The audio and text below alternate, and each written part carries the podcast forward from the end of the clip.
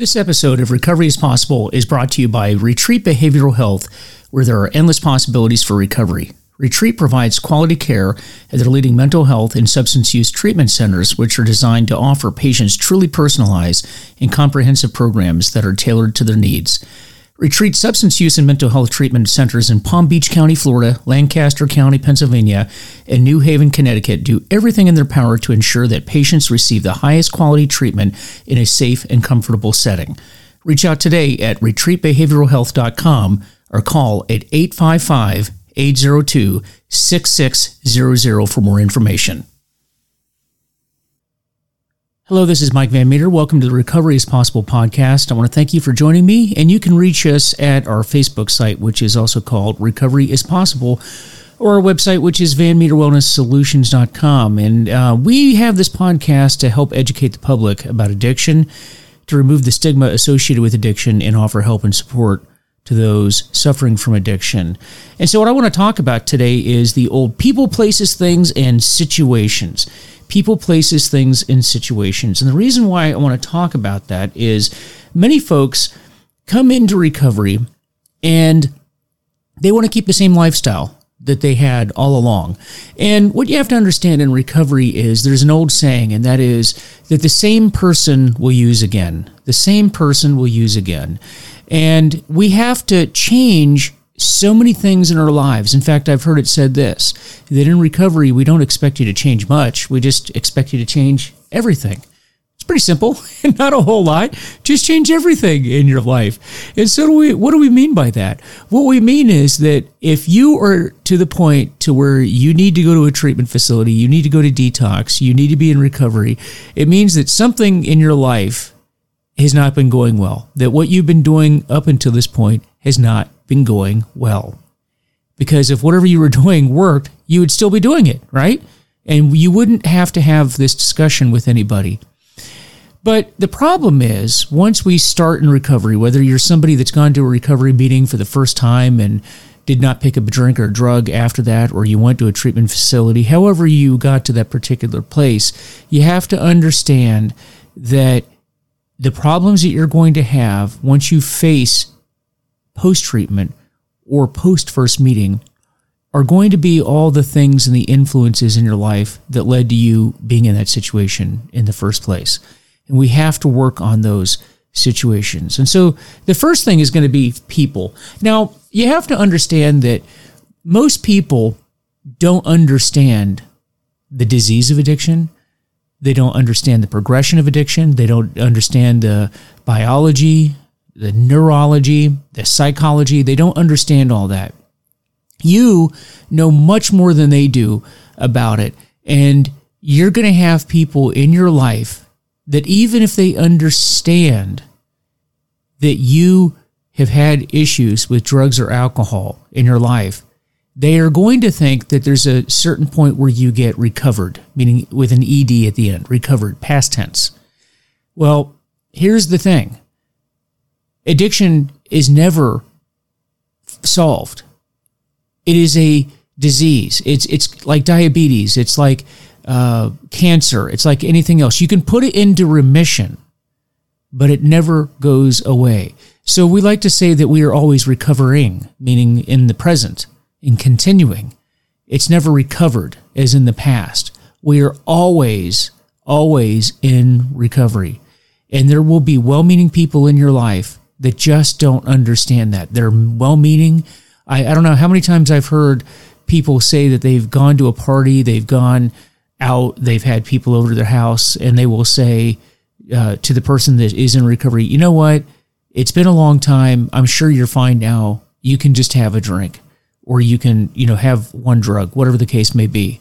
And the fact is, that's not the case. We know that that starts that progression of addiction again. So people can be a problem for us again even if they're they're well-meaning. Or you have those people that don't know that you're in recovery or don't care that you're in recovery and they are an influence on you. Maybe you're in a situation where uh, in, a, in a workplace maybe you're on travel maybe uh, you know any any number of situations where the people that are around you pressure you into drinking. And that's something that i noticed that when i came into recovery is that other people around me seemed to be bothered by the fact that I didn't drink anymore. And I don't know why that is, but it seemed to bother them that I wasn't drinking. And they always put a lot of pressure on me to drink. And that was a problem. So you have to be very careful with people. And, and if they're going to put you in a situation where you are under that kind of pressure, then maybe you just don't need to be around those people particularly that first year of recovery. And in a previous podcast, I talked about that the five year stages, uh, or those stages of recovery in the five years. And I shared that in my first year of recovery, I wasn't around anybody. I went to work, I worked out, I went to meetings, and I read recovery literature. And that's, I kind of went Spartan lifestyle. And that's what I did because I knew that I was going to have those pressures. And I was in a job where we traveled a lot.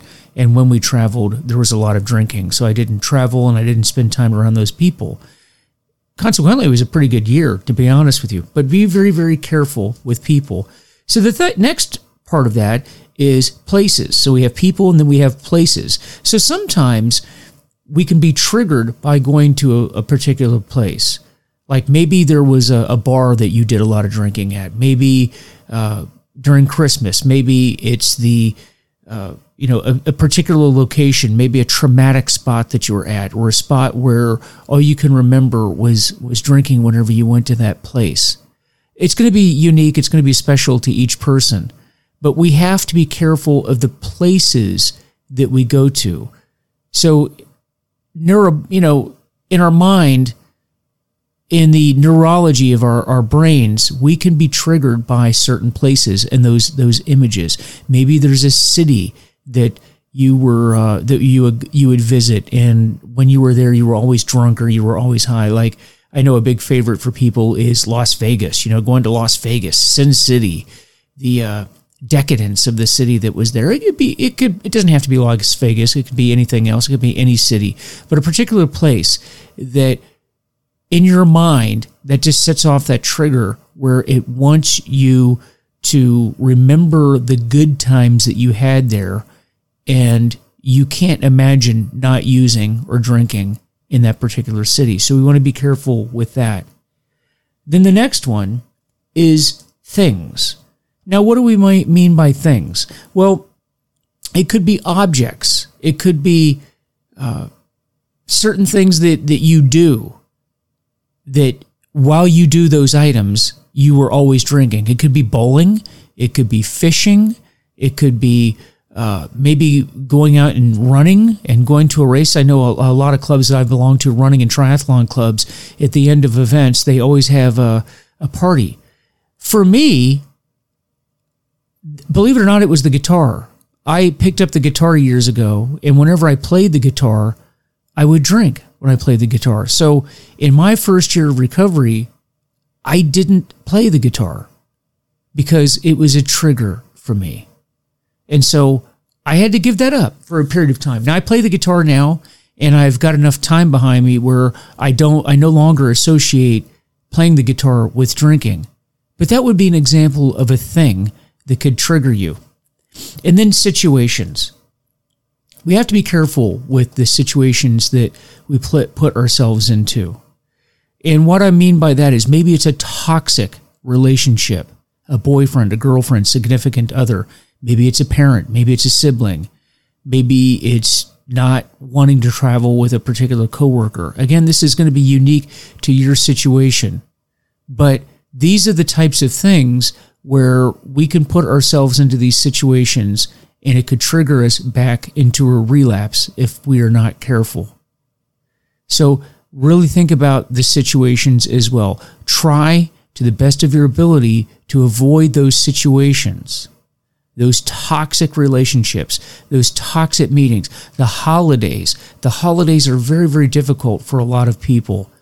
Just be aware of those and understand that those situations can trigger you back into uh, a relapse if you're not careful. So let me just pause here for a second and I want to talk about our sponsor one more time. And again, this episode is sponsored by FHE Health, and FHE Health has been providing life changing behavioral health services for more than 20 years. They treat substance abuse and mental health disorders in an individualized and comprehensive approach. Recognizing the specialized treatment needs of the first responder community, they've created Shatterproof, a dedicated program for law enforcement, fire rescue, and similar communities to receive treatment among peers. They're experienced in providing privacy and health help working with unions for employment.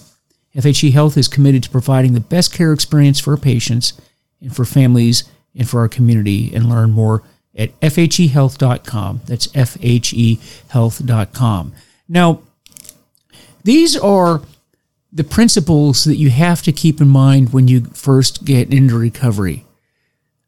It's very common for people to not want to let others know that they are in recovery. And I understand that. We talk about the stigma associated with addiction, and that's completely understandable that you don't want to let other people know in your life that you're in recovery because people don't understand recovery. However, having said that, if we don't make changes in her life, then these people who are unwitting, who are not trying to harm you, can harm you because of what they do. They can pressure you to drink. They can pressure you to do things that you don't want to do. They can pressure you to go places that you don't want to go. And they're not trying to do that. It's just that they know the old you and they want to continue on with the old you. The problem with that is you're creating a new you. And so you have to be very, very careful with that. So, what do you do? I get asked that all the time. So, Mike, if I can't tell people that I'm recovery, in recovery, then how do I prevent those situations where people are pressuring, you know, pressuring me to drink? Well, one way to do that is, you know, a lot of people go on health kicks. These are some of the, the tools that you can use to prevent people from pressuring you to drink. A lot of people go on health kicks. You can say you're trying to lose weight. You can say that you're on a workout program, you're training for a particular event. That's not uncommon.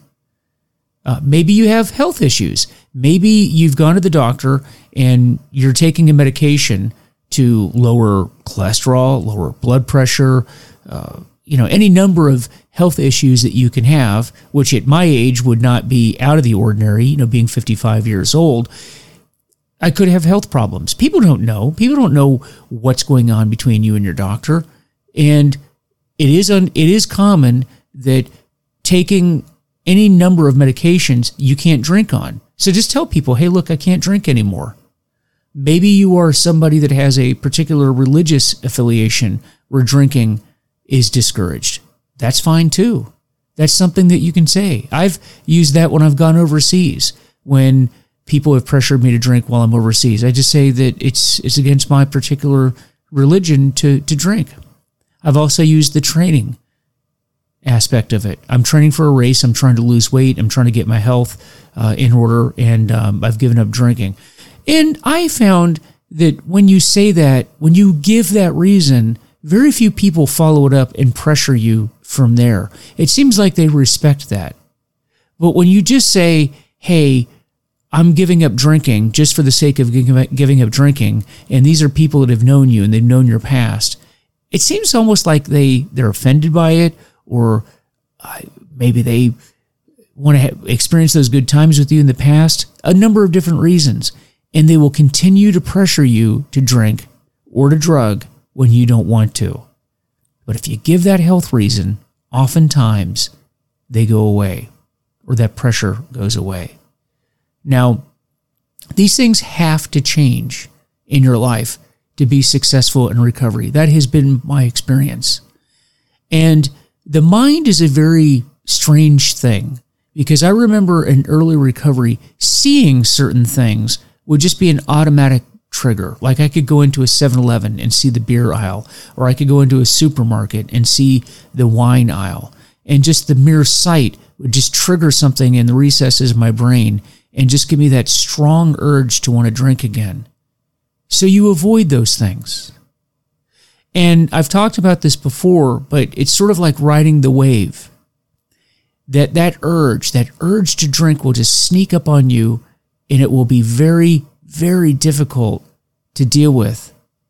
But I promise you if you just meditate on serenity and you meditate on how you want to stay well and distract yourself, whether it's going for a run reading a book, calling someone, calling your sponsor, calling a friend, calling anybody that could listen to that would listen to you, a trusted friend. What you will find is between 15 and 20 minutes, oftentimes that wave kind of goes down the other side, and you'll find that it goes away. That desire goes away. I found that working out, I found that doing something particularly aerobic, aerobic exercise in particular, seems to be very helpful in helping to diminish those those urges to want to drink. But be very careful of people. Be very careful of the situations that you're in, in the places that you visit. Particularly that first year. I can promise you, or I do promise you, that if you give recovery enough time, those urges will diminish. I can't say that they will go away because there are times when those urges come up. But the frequency and the duration of when they come up seem to decrease over time. And as you re enter life and re enter society, what we call the stream of life, you will find that you become so busy and so involved in so many other things that your mind is distracted from those desires. You're distracted from those urges. And you will become so busy that you'll find that you wouldn't have time to drink or drug even if you wanted to because you're just so committed in, in things. And that's the beauty of recovery. The beauty of recovery is that we get to reconnect with life we get to reconnect with other people. We get to reconnect with hobbies and interests that oftentimes we had before our addiction set in. And that's a beautiful thing. You may also find that you connect with something new, maybe something that you didn't do before, hobbies that you were not involved in. And that's a beautiful thing as well. But you don't want to tempt yourself. You don't want to do things that are going to re trigger those thoughts and desires. You know, refocus those neurons in your brain to want to go back and connect with the very thing that was destroying you in the first place. And I'm going to add to that. You, you often hear people say, well, what about near beer? You know, this, this beer that doesn't have any alcohol in it. And sometimes they have wine that doesn't have alcohol in it. I would say you don't want to do that people, places, things, and situations. And that would be one of those things that you really want to avoid because although there's no alcohol or very little alcohol in those drinks, the problem is that the mere taste triggers your brain to remember those things that you did before. And pretty soon your brain won't want just the taste, it will want the effect from the wine or the beer. But it starts rekindling those thoughts in your brain that could lead down to a relapse. And so don't tempt it. Don't play with those things. I always tell people that there's no reason to play with it because you're playing with fire when you do that. And you're just tempting yourself and you're teasing yourself and you're teasing your brain. And it's completely unnecessary. People, places, things, and situations. Be careful of these things. And you know, you you will have success if you just really focus on this and stay committed to the path and stay committed to your recovery. So I had a listener ask about this, you know, what does this mean? People, places, things, and situations. And I wanted to explain that a little bit. And I'm sure this is going to be helpful to some of you. So I just wanted to pass that along. And again, uh, that's our episode for today. Just wanted to pass that along because I had a listener ask me about that. And so, as I like to say, we don't represent any group. I don't represent anyone other than myself. We only want to pass information that's going to help you because it's helped me and maybe you can help someone else along the way. So if I've said anything that doesn't apply to you or you don't agree with, just discard it. Just try to keep something um, or use something that I passed along today that uh, could help you and, and use that for yourself. So, with that, please visit our Facebook page, which is Recovery is Possible, and our website, which is vanmeterwellnesssolutions.com. Let me know how I'm doing and let me know if there's a topic that you're interested in, just like the topic that we had today, because I'd love to hear from you. And you guys take care, and we will see you next time. This episode of Recovery is Possible is brought to you by Retreat Behavioral Health, where there are endless possibilities for recovery. Retreat provides quality care at their leading mental health and substance use treatment centers, which are designed to offer patients truly personalized and comprehensive programs that are tailored to their needs. Retreat substance use and mental health treatment centers in Palm Beach County, Florida, Lancaster County, Pennsylvania, and New Haven, Connecticut do everything in their power to ensure that patients receive the highest quality treatment in a safe and comfortable setting. Reach out today at retreatbehavioralhealth.com or call at 855 802 6600 for more information.